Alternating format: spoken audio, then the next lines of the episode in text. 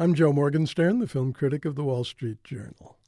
Michael Mann's Public Enemies never lacks for interest or interesting info. Back in the 1930s, for instance, the FBI was simply called the Bureau of Investigation. The movie conducts its own investigation of an era when J. Edgar Hoover and his agents were locked in self promotional combat with self mythologizing criminals. This gangster drama stars Johnny Depp as the bank robber John Dillinger and Christian Bale as Dillinger's G Man nemesis, Melvin Purvis. It's an elegant elegant piece of filmmaking from start to finish. What the movie lacks is any sense of elation. It's joyless by choice, although moments of passion do burst through the prevailing gloom like muzzle flashes in the night.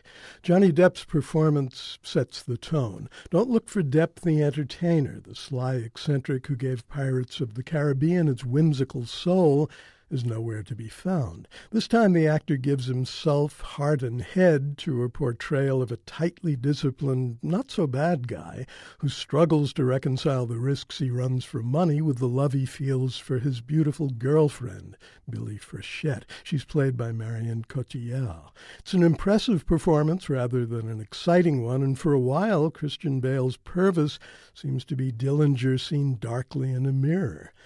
As often as not, though, the G Man sounds and even looks like the Dark Knight, his voice stuck in breathy mutterings, his eyes burning beneath a fedora carapace.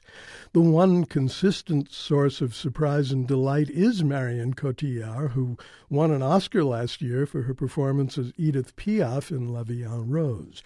Watch closely what she does, and you still won't know how she does it.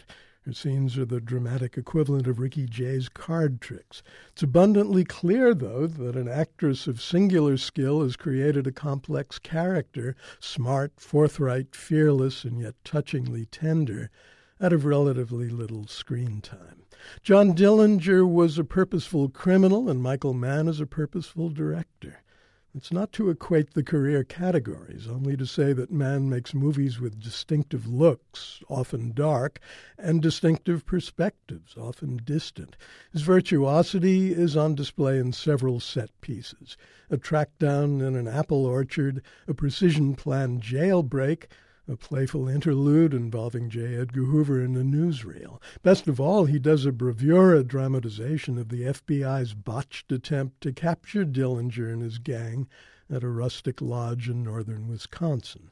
To find tonal variety in the visual and moral darkness of Public Enemies, Michael Mann and his masterful cinematographer, Dante Spinotti, chose high definition digital equipment which shines in low light situations instead of using film, which needs more light but yields greater nuance. The results can be sumptuous as well as shadowy. An overhead shot in blacks and browns of the Dillinger gang entering a bank, a nighttime media circus 1930s version lit by news photographers' flares a remarkable recreation of the FBI's ambush outside Chicago's Biograph Theater. That's where Dillinger went to see a Clark Gable gangster film called Manhattan Melodrama. The scene inside the theater is fascinating, too. Dillinger connects intensely with Gable's Blackie Gallagher, whose personality is as exuberant as Dillinger's is muted. But our connection with Public Enemies remains abstract. The darkness and the distance kill the fun. I'm Joe Morgenstern, and I'll be back on KCRW next week with more reviews.